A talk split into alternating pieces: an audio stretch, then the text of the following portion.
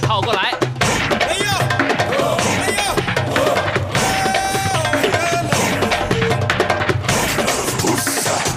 想了解台湾吗？一起来收听《台湾红不让》。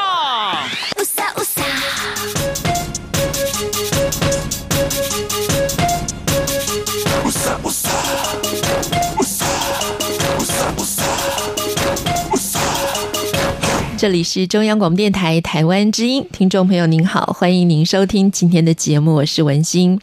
在今天周末身心乐活馆呢，我们请到的是王宁老师。那么很多的朋友呢叫他小毛老师，而看完了小毛老师的这本《巡游记》啊，我个人真的觉得非常的佩服。除了佩服你的就是这种旺盛的生命力之外啊，还有。对于很多事情的执着，这个执着、勇往直前的精神，今天我们要跟王宁老师好好的来分享一下。老师你好，主持人好，各位听众朋友大家好，我是小毛老师。好，我们看到这本书的书名叫《巡游记》，这个“游”呢，就真的是我们每天啊三餐我们呃饮食当中必须要用到的“油”。嗯，所以我想在听众朋友当中啊，到底有多少的人会像呃小毛老师一样？这样子去风游跟巡游，是啊，啊，而且呢，因为要找到一个自己心中想要去解答的这个答案啊，老师真的是环游世界哈。好，我们就先来谈一下老师你自己的个人的生命经历好了哈，因为我想这段故事呢，其实也可以激励很多的人呢。嗯，是的，其实我这本巡游记啊，我常常常都会自己去笑自己，说有点像西游记。但 只不过我不是孙悟空，我是猪八戒。老师客气了，因为中间有太多的生活的一些呃，就是巡游当中的一些很糗的事情啊，被骗的事情啊，还有我当初离癌的时候生病的一些事情，跟自己怎么走过来的，其实都收录在这本书里面。那我也是因为得了癌症了之后，才开始反思说，哎，我到底是怎么了？我怎么一个健健康康的人，我既不烟也不酒，然后我有心情。上面都是很放松的人，我怎么会生了这样子的疾病？所以才开始开启了我这一段呃奇幻的旅程。好，那当然，其实我以前是一个不折不扣的工作狂啊，现在当然就是还是一样啦。那一可是因为游这件事情，它确实是因为是我热爱的，所以我可能并不觉得自己是疯狂的工作。然后又有很多时间让我可以上山下海，然后去看我们种的植物。所以基础上来讲，跟过去的工作的心情已经不大一样了。那其实我当时离癌的时候呢，就是可能很多的心情上的不愉快，所以像现在很多癌友朋友会透过脸书找到我，比如说有看到一些电视的采访啦、新闻啦、报章杂志，然后现在就是脸书很厉害嘛，就像脸书找品油师小毛老师，然后就大部分很多人就会问我癌症的故事，那我。通常不太去主动激励人家，而是我会先反问，就是说生病的当下的那一段时间，他到底是发生什么事？他是不是有很多心情不好，或是高度的压力？这是绝对的七成以上的原因，三成以上可能就真的是身体有问题，七成以上都是这样子的原因。是，所以我也回顾到我当时的情况。那当然，我的一场病好了之后呢，我就去找油嘛，因为其实我生病的过程当中呢，就是。大家知道做放化疗的时候，嗯、哦天哪！我一个那么爱漂亮的女生，哈、嗯，做了放化疗之后，因为我的病灶是在腹部，我是子宫颈癌，当然就是后来我是复发，比较惨的时候是复发。那这次复发就已经蔓延到了淋巴，所以我状况非常的麻烦，然后我又大出血，因为各位知道，就肿瘤附近的血管都很肥呀、啊，都很粗，那一个破掉，其实人就挂掉了，所以我的状况上真的是很糟。那在那段时间当中，一直不断出血，然后当我做放化疗嘛，然后就肚皮就黑了，你知道吗？照没几次。天哪，我那肚皮就居然黑到跟可乐一样，然后我在想说，那我以后我还要穿泳装怎么办？就人要挂了，还在想要穿泳装，真的是很爱美的女性哦。哦，后来就想说，呃，我刚好手边有沙棘油，那我就试试看，就擦擦擦，然后我还就是用布去隔着，因为我怕色素会沾染到衣服。嗯，擦了一周了之后，发现我肚皮有一些血血，就就就脱下来了。大概不到一个月我就白回来，而且那时候我都放化疗照做，我觉得哇。这可神了！那既然外面可以顾到，嗯、那我身体里头这一些，就是因为放化疗的副作用，我们都知道这个传统式的疗法就是杀敌一万自损八千，嗯、有时候是杀敌八千自损一万，就很惨。我想那应该也有用吧，我这个腹部这些损损伤，然后我就开始去。使用了，哎，使用之后我效果后来发现非常好，因为我比同期的一些病友们的恢复更好。当然，就是小王老师要郑重的去跟大家讲，就有时候一些肿瘤朋友问说啊，小王老师，你你生病的时候你是喝什么油？你把你的病好没有？还是要保持好的心情，然后做常规的疗法。但是辅助的一些帮助上面是可以参考的。嗯，所以那时候我在病程当中，我就真的就是好好用沙棘油。后来我发现我比平常人恢复要来得快。然后呢，也变成医院的标杆了。哦，然后医生都觉得说我精神状况很好，特别是碰到有一些癌友啊，一听到做放化就，嗯，我不要做了。然后，然后医生就会叫我说，哎，请那个小毛过来一下，你看他精神这么好。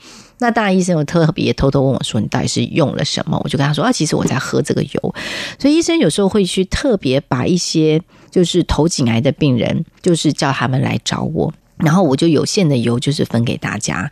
那头颈癌的病人，我们也知道更辛苦了，因为他们的病灶是在头部颈部，所以第一个放射线一照下去的时候，其实整个唾液腺就破坏，有的人会开始没有味觉，然后口腔就开始溃烂，更严重的会影响到他们的视觉跟他们的听力。那这样子的病人在服用沙棘油的时候，因为他们是很直接是开放性的嘛，就服用了之后，大概是没几个钟头就含一小口，其实状况上就比没有用的恢复力上是比比较好的，所以这是我第一次受到油的恩惠，那、嗯、那就是才去去去找了这支沙棘油。嗯、那第二支当然就是黑种草油，在我书上有写，那是因为病好之后，我第一次复发，我就已经快跟佛祖去喝咖啡了。我想我要再复发怎么办？因为癌症很怕复发，嗯、你知道吗？所以那时候就是很偶然的机会，就是听说有一支。油很厉害，叫黑种草，然后它在那个《可兰经》跟《圣经》上都有记载，可见这个油是历史悠久的。嗯、然后他有写说，呃，黑种草能够呃，除了死亡不能医治，它能战胜所有的疾病。我又一支，哇，这个油可神了！然后我就怕复发嘛，就又去找，然后才陆陆续续的，呃，才有这么多支油的诞生。那当然，很多人问我说，啊，小毛老师，你为什么写这七支油，收录七支油在？你的书里面，你没有写什么橄榄油啊这类的油品。其实我也要去跟所有朋友分享，就是说橄榄油其实是。跟我们人类历史很久，而且市面上的书比较多，所以应该不欠我写了。那如果再把橄榄油的篇章放下去，可能出版社会骂死我，因为那写很厚，就是很厚的一本书，看起来很累。所以橄榄油也许是日后再出吧，会用跟食谱的方式再来去呈现。可是这一本《巡游记》，说实在，这七支油都是我们自己去做、去种，然后直接深入土地去把它给收录下来的。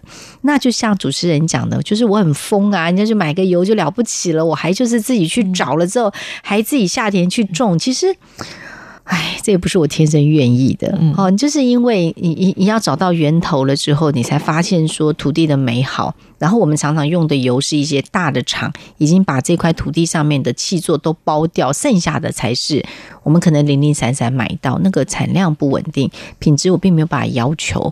后来我才想说，好，那我们才开始进入气座，那也很意外的开启了那个很奇怪的江湖名号，叫做什么石油女王哈，也意外的开。启了这样子，我跟油品的一个不解之缘，这样子。嗯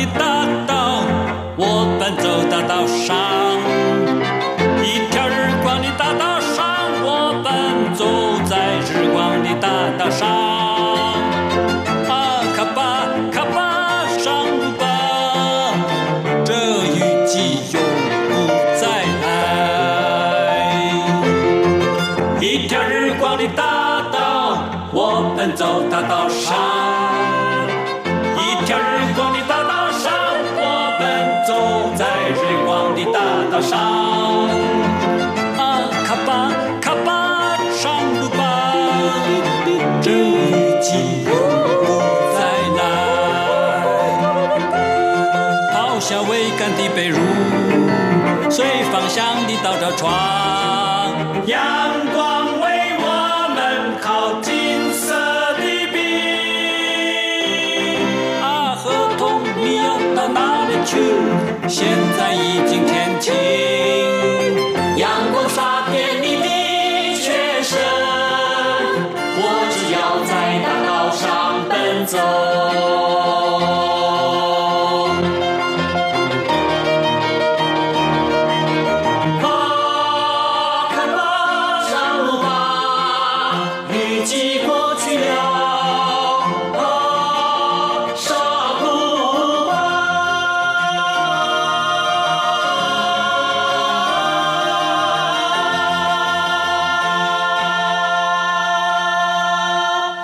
王宁老师呢，是意大利官方认证的品油师啊，而且我觉得就老师刚刚的分享当中，大家也可以知道，现在的医生啊，已经没有真正的去分的那么清楚，说中医疗法、西医疗法。那么现在很多的医师呢，其实也都会综合各方的这种医疗的方法啊，我们现在叫做自然医学，对不对？那么呃，王宁老师呢，也是联合国世界自然医学大学的博士哈，那老师呢，刚刚在分享里面啊，就提到了使用这个沙棘油嘛哈。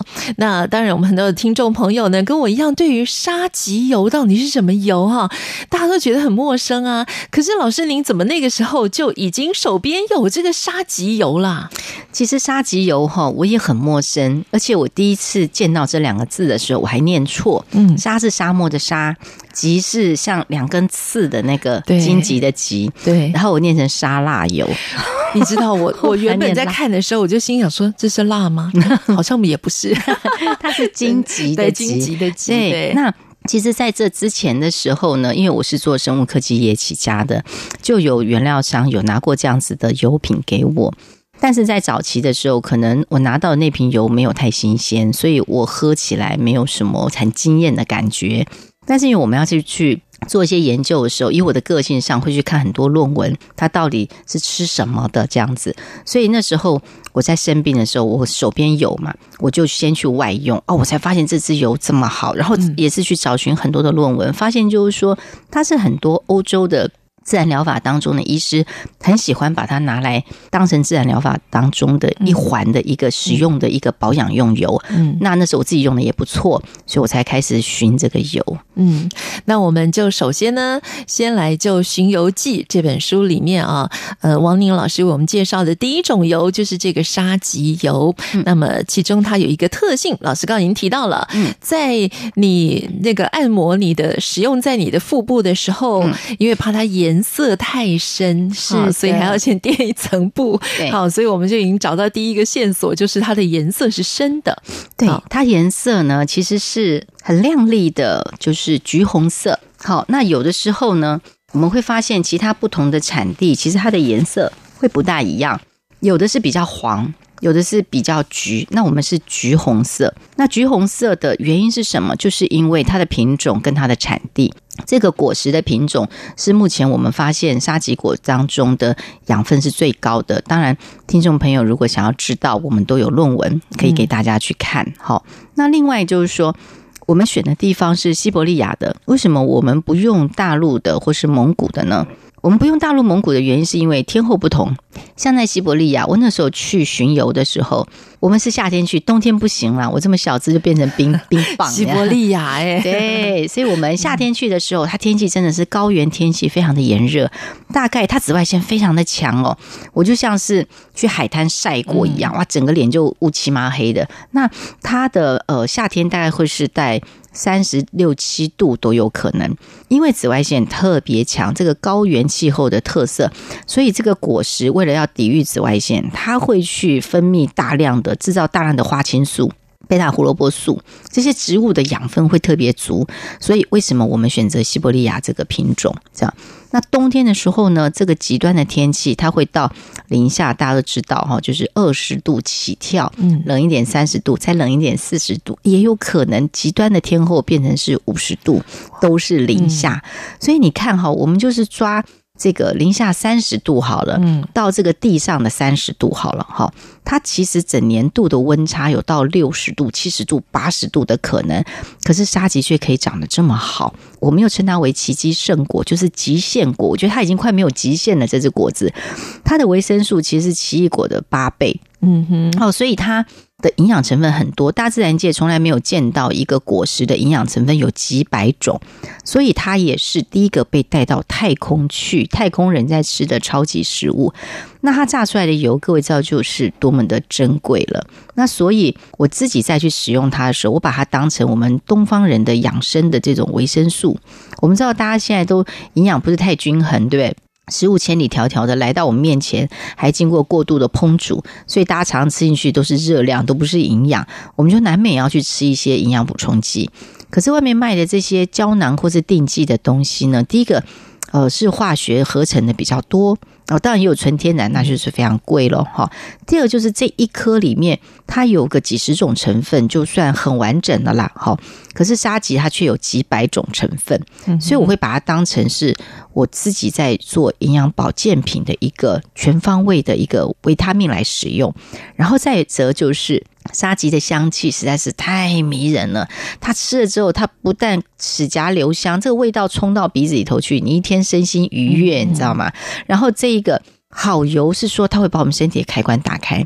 当我们再去闻到这口油的时候，其实身体就打开了，就准备接受。那其实我们的一些朋友都问说：“哎，我们有看到胶囊的，为什么不用胶囊？”这是我觉得是我刻意的一个做法，就是我们不去做胶囊的，因为胶囊其实我们人要吃真食物，你根本。吃不到它的味道。再者，就是因为我是素食的关系，所以大部分的胶皮都是荤的。当然，素的也有啦，哈、嗯。只是就是说，我觉得太麻烦。还有就是要吃的这个量，你会去吃到很多的胶皮，而且吃不到味道。重点是在制作的过程中，可能有些人会去。我不知道其他家是不是这样子，就是它可能会有一些大豆油的掺混或是什么，嗯，这对我来讲是嗯不切合实际的，所以我们宁可是百分之百的油，都闻得到，让借由香气把我们身体打开，然后去品尝真食物这样子，所以我当成善存在用。啊，对不起，我讲到厂商的名字，就当做这个营养补充品来用哈，对对对，嗯，是。然后第二个呢，就是说。我会把它当成修护黏膜用，哦，就是大家知道，就是主持人，你知道我生病的时候，其实放化疗对我身体损伤很严重。当我外用这么神威了之后，我就把它内服，就状况很好。那就是说，有一些肠胃道啊这些状况，想要去做做一些修护的人可以去用。可是有些人就是会觉得，就是说全部用这样去用，有没有更聪明的做法？有，我们就是今天小王老师给大家一个更经济实惠的方法，就是大家都知道肠胃不好的时候要用苦茶油，我们就用苦茶油做基底，然后加一两滴的沙棘果油。这有什么好处呢？因为苦茶油里面的皂素，它其实是可以抑制我们就是肠胃里面的这个幽门杆菌。然后长期这个慢性发炎，在苦茶油这边可以得到一些舒缓之外，它可以润泽我们整个的肠胃道的细胞。然后我们用沙棘油，反正加一两滴进去，它就在这个要修补的时候，给它了大量的这种几百种的营养，所以这个效果是非常好的。所以修护黏膜或者癌症病人，我们就是会建议他就是单纯吃这个油。那只有肠胃道的话，你可以用苦茶油做基底，那就去补充身体营养。那第二种用法就是修补黏膜，第三种就是说。像我们这些熟女，对不对？哈，要补充异黄酮素嘛，大家都知道。可是好多人就是可能有肌瘤体质，或者是他不知道他是不是肌瘤体质的人，他在补充异黄酮的时候会担心。那其实沙棘它整个机转，它它不走这个方向，所以补充起来是非常放心的。好，那所以就是呃，整个沙棘的使用其实是全方位的哈，而且就是说它有我们少见的维生素 K 呀。Omega 七呀，大家只听过什么三六九，什么 Omega 七呀，还有我们现在大家常常听到的什么叶黄素，补充眼睛的，等于是说它全方位的营养都有了。所以无论是生病的人哈，或者是真的想要保养的人，甚至是怀孕的母亲，哦，一天就是个一两滴，其实都对身体是非常非常好的一个聪明的天然的，我说纯天然的保养的方法。呃，小毛老师所谓的吃这个油啊，嗯，就是像是刚刚呢，因为我今天非常荣幸哈，小毛老师刚刚已经让我先试用了一下哈，嗯，就是我们用这个滴管的形式滴一两滴的这种方式来吃吗？嗯，是的，没错，哦，我自己也是用这种方式来去吃。第一个就是方便，然后它不是一大罐的油拎来拎去、跑来跑去的，嗯，那。因为基础上，其实油是会坏的。我们知道一个东西食物不会坏，那是非常危险的一件事。哈，会坏的表示它是神造物，它不是人造物。好，所以就是我们也都建议所有的听众朋友买油的时候，除非你家是大量的人口，不然都尽量买小瓶，然后买深色的瓶子、遮光的瓶子，然后就是不要一次买太多来去使用它。然后最重要是要玻璃瓶啊，不要去买塑胶瓶的东西哦。那所以这个油去做成滴管呢，它携带方便，然后容易去补充。那当然，其实我们在平常外面开课的时候，也会教大家去做一些料理。那就是因为这个油比较贵，所以你很好去掌握剂量。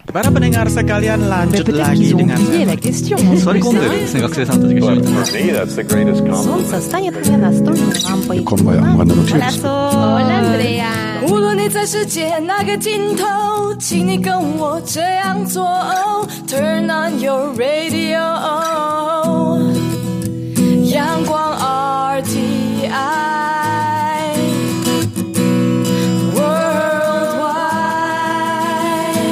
央广联系世界的桥梁。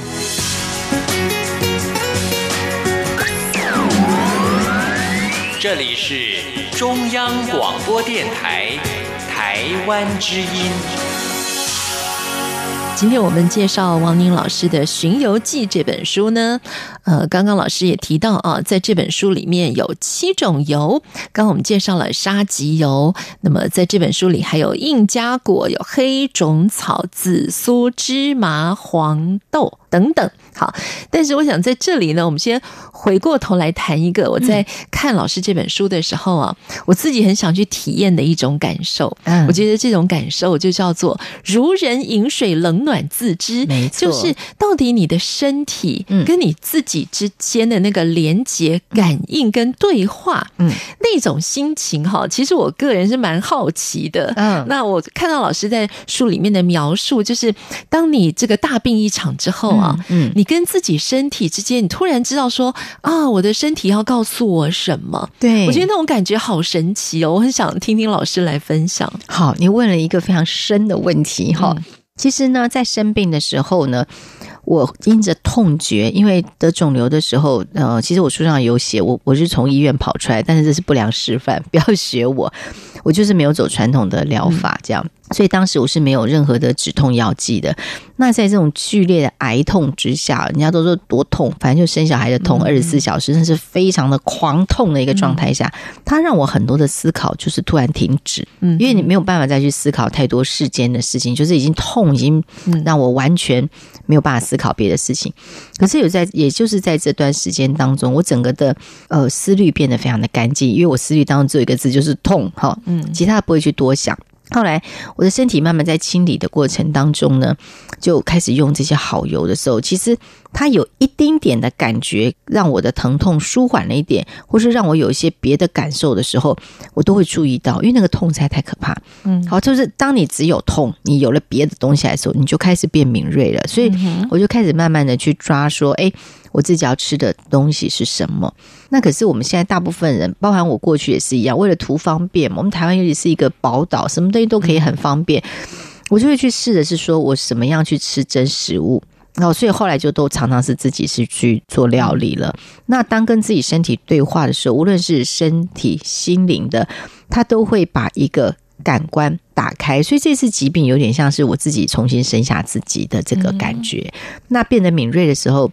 吃东西就也没有这么挑啦，就是说，啊，吃了就觉得，嗯，我好像觉得没有什么的舒服，我下次就知道说我要换。那久而久之，我发现一件事情，就是我慢慢会去其实吃一些比较天然的东西，比较不太去吃调味料太重的。嗯、那其实我也跟很多听众朋友们去分享，就是我们人其实，在饮食上面，大部分那个瘾哈是上瘾的瘾，就是我们为什么那么喜欢去吃什么吃到饱。因为都没有吃营养，都吃到热量，所以细胞会有所谓的假性饥饿，叫我们一直吃一直吃，然后就乱吃，然后乱吃又在得不到满足，因为还是没有吃到营养，都吃到热量的时候，就会去吃一些比较有刺激的，让这个食物似乎在我们的味蕾当中产生了存在感，产生一种安慰作用。所以后来，当我们身体变敏感的时候，就渐渐的会去吃一些真的食物，然后身体就知道。后来我就就真的转向了素食，是这个情形。嗯、那么王老师呢？这个素食的理念哈，就是为了环保嘛哈，跟动保啊，动保。对。那今天呢，我们介绍这本书《寻游记》啊，其实在阅读的时候啊。呃，王林老师的书写笔调非常的俏皮可爱，会常常会大笑，对啊，所以你会觉得很有趣啊。那老师刚刚也说呢，在这本书当中，呃，除了记录你生病的这个到恢复的历程啊，嗯、还有很多你的糗事嘛，哈。那我们继续的介绍这个黑种草以前呢，我们就来谈这个糗事啊。嗯、我想我们现在这种居住在都市里面的人，嗯，当我们真的去亲近大自然的土地，跟大自然如此连接。节的时候啊，我也很难想象我的我在那样的情境中哈会是什么样的感觉。而王宁老师很可爱啊，你就是进入到蛮荒之地，对，然后你就是随手。就开始摘来就开始吃了，是不是？对对 对，一路吃植物啊！哎，这点其实我们在都市里面长大的朋友，我觉得不容易耶，嗯、因为我们会怕脏，我们会怕说，哎呀，那这个要不要洗一下啊？嗯、那个要不要怎么样啊？嗯嗯、你是完全都放开来了耶，我就变身成为羊这样子。哎，真的，我觉得这个好有趣哦。嗯、其实呢，嗯，当我发现一块土地是这么干净的时候，人是这么淳朴的时候，然后都是有机的时候。我就很想尝尝植物从树上摘下来，它刚摘下来的时候是什么味道，所以我就一路吃。那当然，讲到黑种草，就是开启我一路变身成羊的过程。然后就是呃，因为到田里面嘛，那边种了非常多的香草类的东西，所以我就会毫不避讳的就这样子一路吃。然后一路吃的时候，你就发现植物刚从树上摘下来的时候，它的香气跟它的这个甘甜，这个口感跟我从市场买回来的嗯不太一样。有的人说，有些人他的体质是比较敏感，他是看得到每个每每样东西的光谱的哈，所以说会发现它发光啊什么之类的。嗯、那特别是一株生命还没有死亡的时候，它是有它的光谱在的。好，假设这个这个生物它就是阵亡了，它的光谱就终止。所以我后来就是在思考说，说我为什么后来要去吃到比较干净的食物，就是素食，也是因为这样，就是我们没有办法去吃活的动物嘛。然后再加上动物被宰杀的过程当中，其实有太多的惊恐，所以他们身上肾上腺素这些，它都是造成我们的身体的习气上面这种会容易生气啊，容易悲伤。其实这个情绪是连结的。嗯，可是当去吃到植物的时候不一样，你觉得滋养之外呢？我就是一个城市土包子，尤其去了埃及的时候，每天是吃饭配沙，那个风沙实在太大。可是到了田里面去的时候，你会发现那块土地纯净之外呢，整个心胸是放开的。然后我们城市。土包子都很想想吃，就是我从植物上摘下来的东西是什么？当然，有些朋友家里头本来就是在乡间，是很幸福的，他有吃过树上摘下来的果子。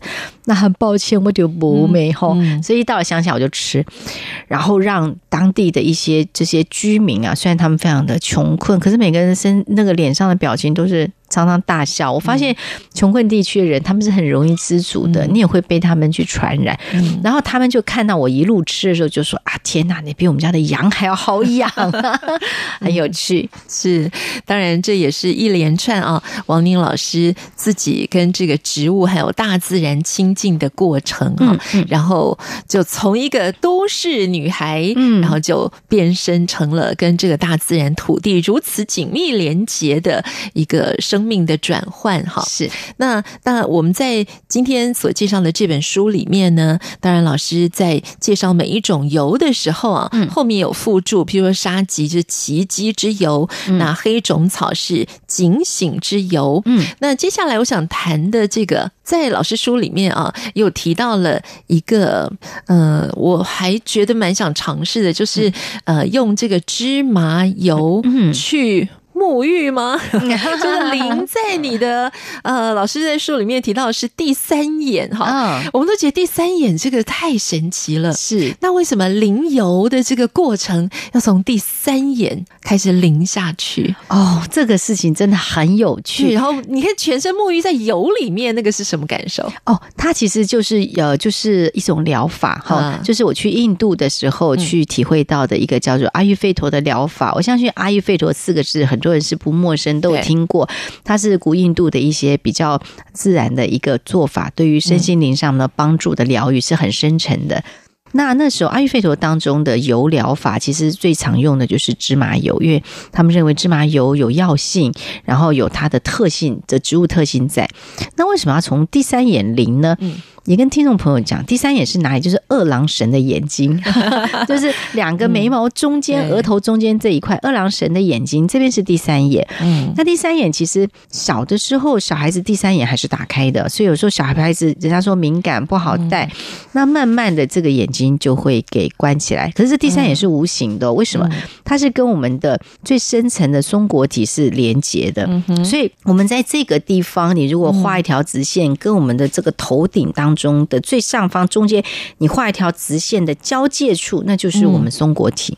松果体其实是掌握我们很多神秘经验的一个腺体，它也是让我们要睡得好，或者是让我们做梦，这个很多的这个灵性的发展上面，都会在松果体上面去做文章。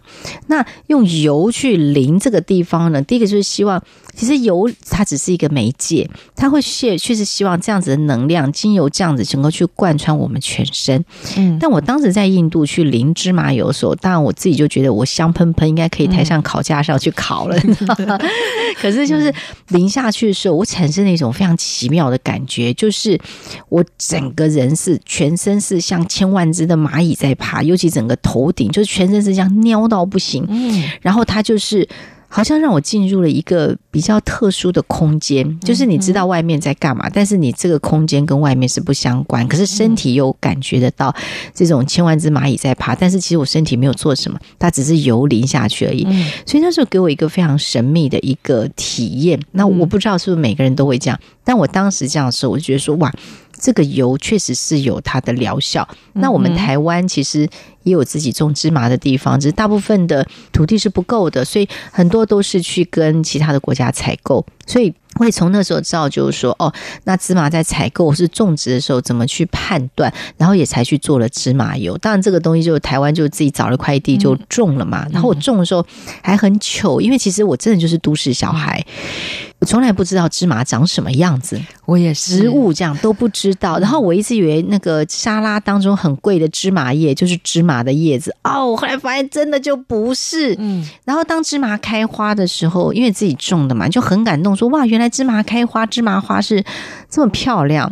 哦，所以像我我这本书里头就有收录很多我夏天呐、啊、穿的大雨鞋，什么跌到山沟去，这里头很多有趣的事情收录在里面之外，主要是这本书它其实。非常的容易读哈，那当然我很也非常感谢我的出版社三义出版社，他愿意出这本书，是因为出版社的人都看是说，大部分台湾去写一些油品的书，其实会写着重在很多的营养成分，可是营养成分对我们这些过生活的妈妈、家庭主妇们来讲有点远，我都会觉得那是营养师的事情。我怎么样去挑选一个好油，对我来讲，第一个这比较重要，然后第二个就是说那些营养成分写多的，其实看着看着。我仿佛是要带着书去市场，我记不起来。然后，那我的书这一本，它就是很多有趣的事情，所以它非常容易阅读。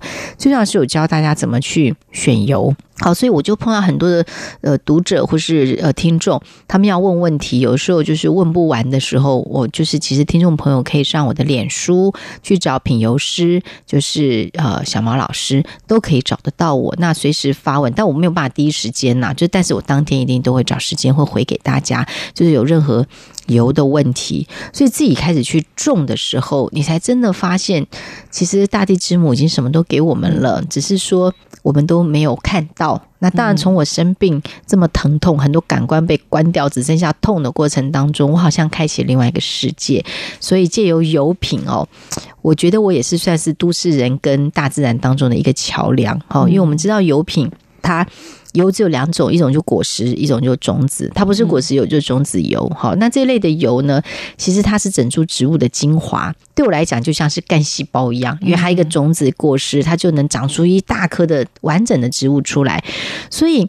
一个植物一定会把它最好、最精华的会留给它的后代，所以整株植物最营养的地方就是在它的种子跟它的果实里面。它对我来讲像是干细胞的这么的原始，所以我们在对待种子的时候。也是非常的小心，我并没有把它当一个小小的芝麻或小小的豆子，而是真的把它当一粒粒的宝石。我们都得挑过，然后用非常尊敬的心去谢谢植物，就是说它愿意把它的后代给我们，把它变成滴滴纯净的冷压出榨的油。好，我相信很多消费者在台湾食安问题的时候会很困惑。为什么讲困惑？就是我知道啊，但是我不知道怎么去买。然后消费者在食用油这一块，其实 我觉得难有点难过，是我们都是弱势，因为我们没有办法知道这油是怎么来的，然后挑什么品种，甚至是说。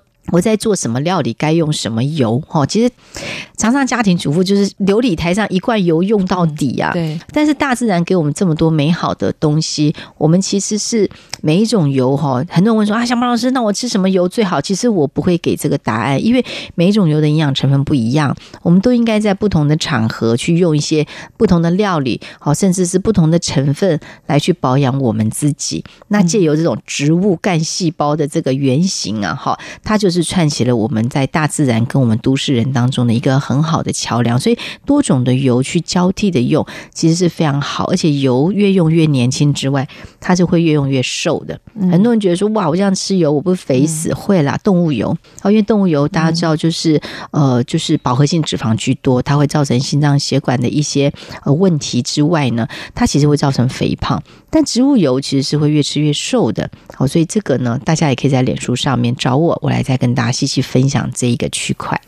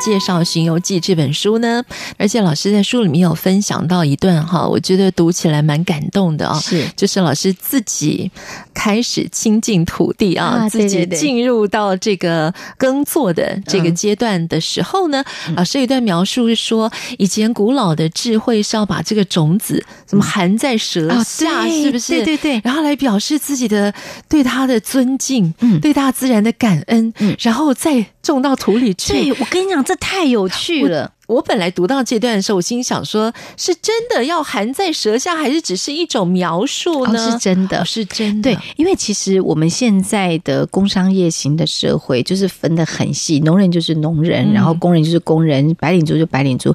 但是在以前古早的社会，没有啊，东西都自己种嘛，所以我们现在都是大规模生产，你当然不能整把的种子去含，那那那就是不切实际的做法。可是当我们自己去种的时候，确实是我认为是有必要的。嗯，好，因为种子它在被封存的时候，你看它不会发芽，对不对？它遇到水才会。可是如果它接触的第一个水是我们的唾液的话，嗯，哦，就是说我们把它含在舌下，嗯，然后比如说我要种一棵苹果树，还是我要种一棵百香果，我就把它含着，然后心里头默默的跟他讲说，呃，会由我亲自的种下你，那我会好好的爱护你。种子是会收到的，因为你的频率跟它是相应的。然后你唾液当中有各类的酵素嘛，你会让它苏醒过来的时候，你就把它埋到土里。那因为这所有动作都是我们自己在做的，有我的体温，有我的动作，然后我把它充满了感恩之心种下去的时候，你就照顾它。那其实植物大家都知道。都觉得好像植物是没有没有没没没有感知，其实植物是需要人家关注的哦。之前人家说的，让小朋友对两棵不同的树，一直一个一棵树一直赞美它，一棵树就每天骂它，后来那棵树就挂掉了这样子。所以植物也是有生命的。那当我们自己去种植的时候，其实我们的注意力会在植物上面，嗯，就是会浇灌它。那我有时候在家疯疯的，我会跟植物说话，但是我今天星期就北送什么之类的这样子哈。然后当它植物慢慢长大，它所结出来的果子，它是。为我去量身定做。假设我特别缺维生素 B two，它的这颗果子 B two 就会特别多。那我们也知道说，一个成分它不是单一吃就好。嗯，哦，我们现在很习惯把东西单一的，就是把它给分开、分门别类。可是为什么大自然它当中的一个果实，或是光一个生姜、一个葱，它里头都不是只有一个成分，它不是维他命丸，它都是综合性。它老天一定有它的智慧在，就是这些东西的协力作用，它才能够让我的身体的利用率跟我的吸收度是最好。所以当我需要维生素 B two 的时候，我吃下这个果子，它不是只有 B two，但它 B two 会特别高，然后其他营养来辅助。它吃的果就叫做疗愈之果。所以为什么我们自己如果能够去种植一些，不管你在阳台上种个薄荷叶啦，弄个九层塔啦，都好。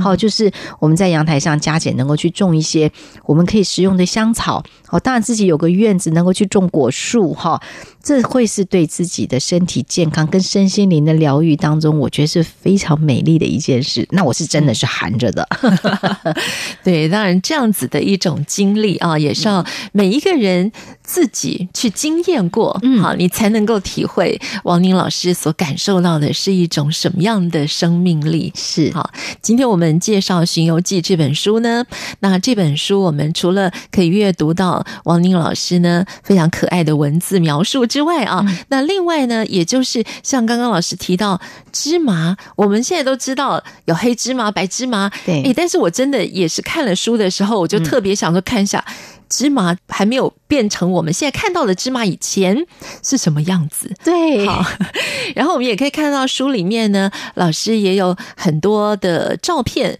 辅助，以让我们知道说，嗯、哦，这些果实在开花的时候，那花有多么漂亮。对啊，还有像是印加果，嗯、印加果最近呢，在网络上这几年很很风行哈。啊、然后，但是我都只是看到说，哦，印加果。瘦身很有用，但是我不知道它是什么。那我们在这本书里面看到了印加果，从最初是最青嫩的时候，就真的是一个很可爱的胖胖的形体，绿色的星星。对，然后到最后。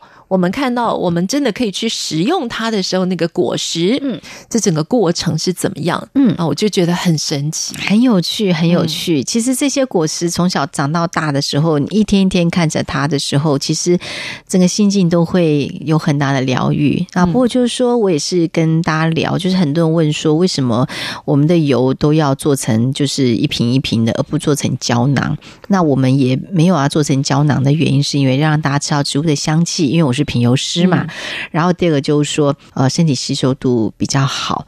那印加果油也可以聊聊，因为好多人说把它拿来当成减肥的油，哈，对呀、啊，很有趣。嗯、那通常我给很多主持人去访问的时候，每个人听到可以减肥，都说那这个可我还没品尝够，我是不是再吃一管？等下就瘦一点。对，因为印加果它非常有趣，它又叫做树上的鱼油，所以它能够把我们的身体上面的一些血管上面的一些淤塞啊，这些去做一个代谢。那印加果油它的欧米伽三也非常的高哈，所以就是说，通常想要就是呃让自己就是比较窈窕的人，我们会让大家去做这个调整。那我自己怎么吃呢？我自己就是在饭前的半个小时，我大概就会去吃个一汤匙。好，人家觉得哦哟，我喝油好可怕。没有，其实主持人，你喝过我们家的油了，好香哦。它就是跟水一样，就是好的油，它分子非常的细，它会飘在我们舌头上，而不是说是像一般沙拉油这种油腻厚重的感觉。所以它像水一样，在我们还没有反应的时候，它已经都被我们黏膜上面都融化了，就非常香，然后有淡淡的人参香味，也是我们也是少见有人参香味的油了。那这个喝下去之后，再喝两百 CC 左右的水，在饭前半小时。等会吃饭的时候就吃不多了，那人家觉得说，哎呀，小毛老师，那其实你就是喝油喝饱嘛。我说，哎，也对，也不对。的原因是我刚刚其实有在讲，我们细胞会感受到很饥饿，是因为没有吃到营养，它会让我们吃特多。可是当我们很饿的时候，等会去吃饭，它一定吃特别多。所以前面我们先做一个刹车点，让自己先喝的这种充满养分的油。第一个，我们热量补足了，然后营养非常的多之后，我们细胞等会不会那么饿，然后又喝了水，让我们整个油的代谢很快。所以等一会再吃的时候，它就真的不需要吃那么多，那就是让我们的食量变小，然后又可以把我们的借由好油把坏油代谢出来，所以是一个蛮好的方法。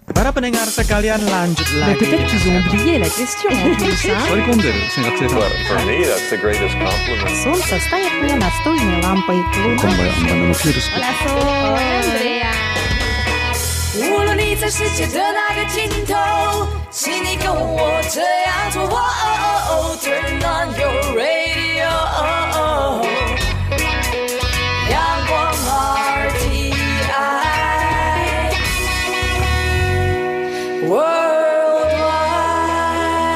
央广联系世界的桥梁。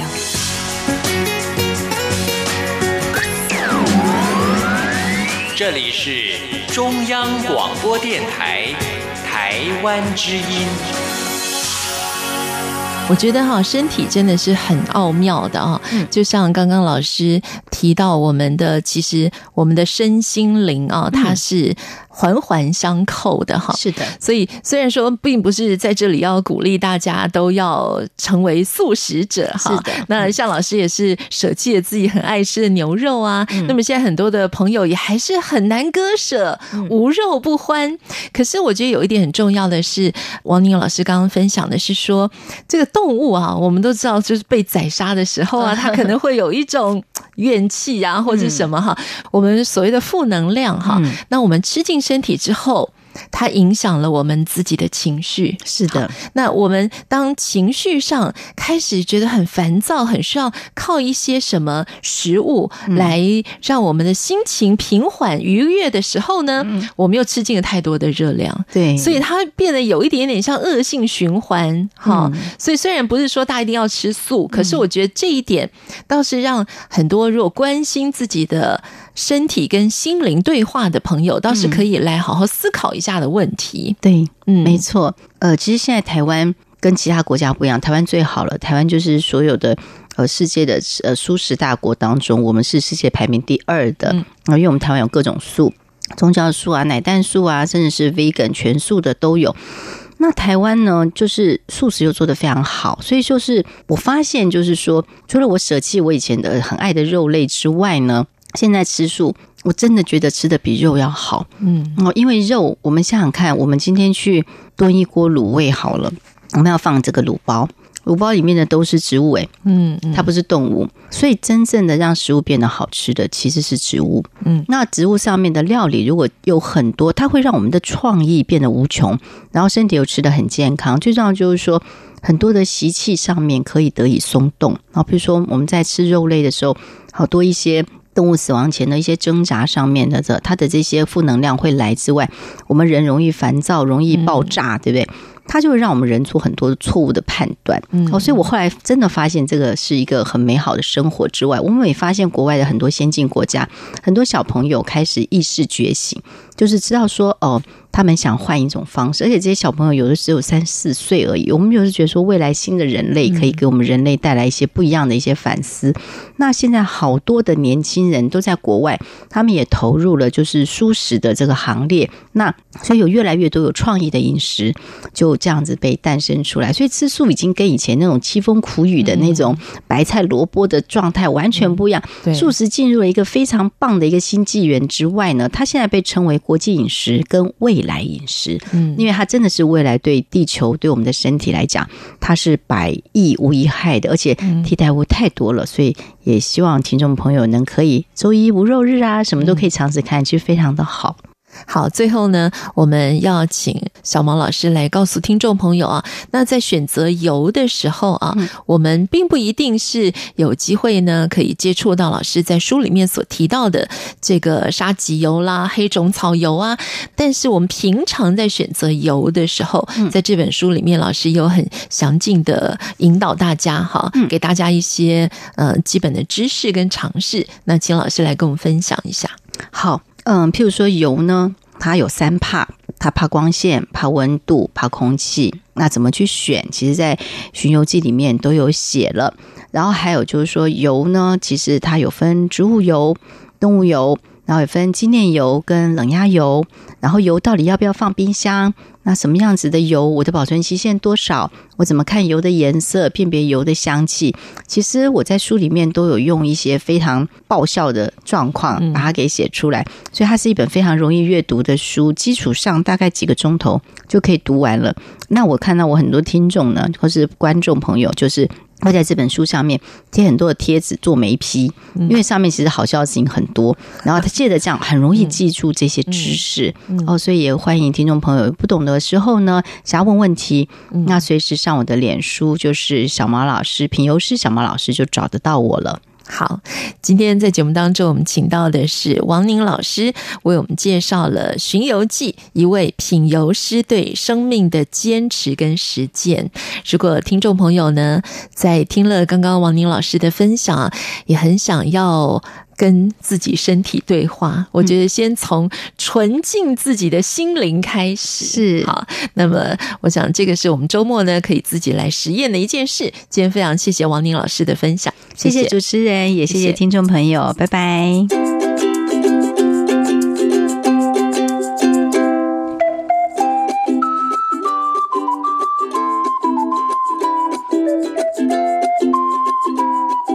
谢谢听众朋友收听今天的《台湾红不让》，祝福你有一个愉快的周末假期。我们在明天同一时间空中再见。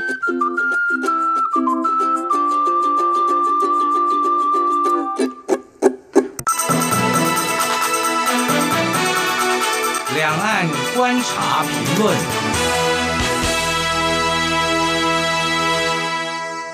孔子学院纷纷关停。中国大陆大外宣前景堪虑。拥有美国设立最久，也是北美第一家孔子学院的马里兰大学，于今年一月宣布，将停止中国大陆在这个项目上的十五年合作，为去年已经有十多家美国大学关闭孔子学院的浪潮再添一笔。马里兰大学的决定与美国。通过的国防授权法后有关。根据该法，开办孔子学院的美国组织与机构将不得参与某些联邦资助计划。所以，马里兰大学校长罗赫在声明中表示，在评估这项立法对马里兰大学的影响之后，我们显然不能再开设孔子学院。孔子学院是中国大陆从二零零四年启动的一个项目，主要是由中国大陆重点大学与国外教育机构联手合作，透过设立学院来教授中文，并且宣扬中国大陆文化。其实，不少国家早有在海外设立相关机构，教授本国语言及宣扬文化的实践。例如，德国歌德学院以及法国文化中心等。根据其设立章程，孔子学院的成立是为了向世界推广汉语，增进世界对中国大陆的了解。主要工作是为各国提供汉语教材。提供正规的汉语教学管道，所以一开始世界各国针对孔子学院的想象，也认为其不外乎就是中国大陆试图在国际上拓展国家软实力的尝试。但是随着孔子学院的广设，其越来越多的争议行为及可疑之处开始被外界所注意。所谓争议行为，就是孔子学院被指向所在大学施压，要求他们对中国大陆不认可的话题进行审查，例如台湾、西藏或六四事件等。例如，二零一四年，孔子学院的官员在分发会议宣传册之前，要求工作人员撕掉了有关台湾蒋经国基金会介绍的专业。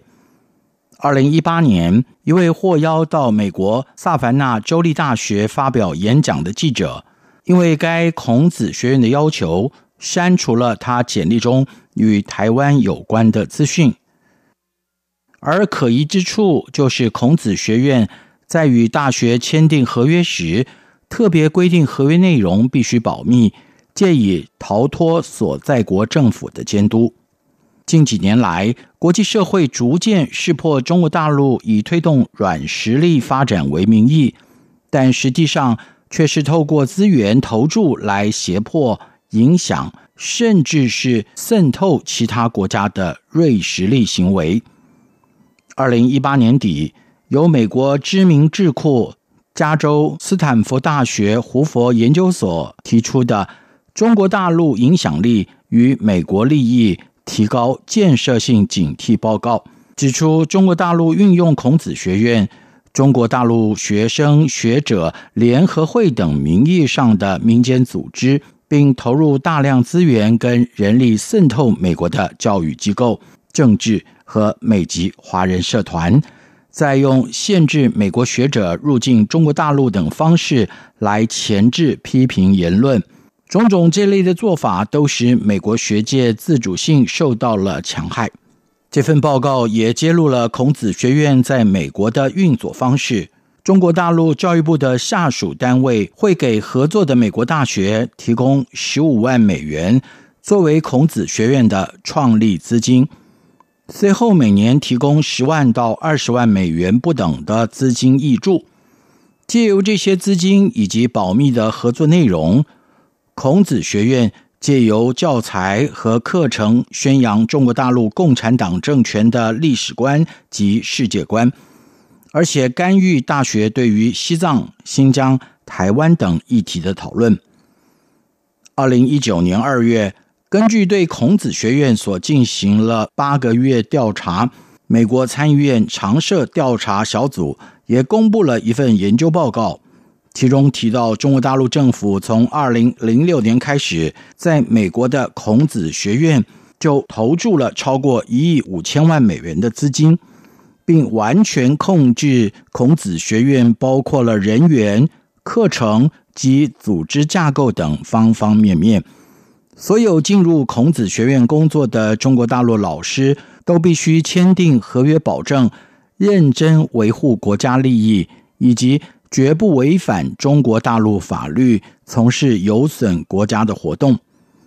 因此，这份报告认为，孔子学院是北京严格掌控下的宣传武器，若学院不做出改变，就应该被关闭。在以上报告的警告之下，以及美国国防法授权指明不补助设有孔子学院的大学之后，除了马里兰大学之外，其他还有印第安纳大学、罗德岛大学、明尼苏达大学、旧金山州立大学、堪萨斯州立大学等等，纷纷宣布关停孔子学院，并终止跟中国大陆的合作关系。这对于过去习惯以文教商业交流包裹政治目的的中国大陆来说，可能是意料之外的重击。而这也显示，以美国为首的欧美国家已经识破中国大陆这种以软实力为名，实际上却是以破坏、渗透及钳制等机制运作的锐实力作为。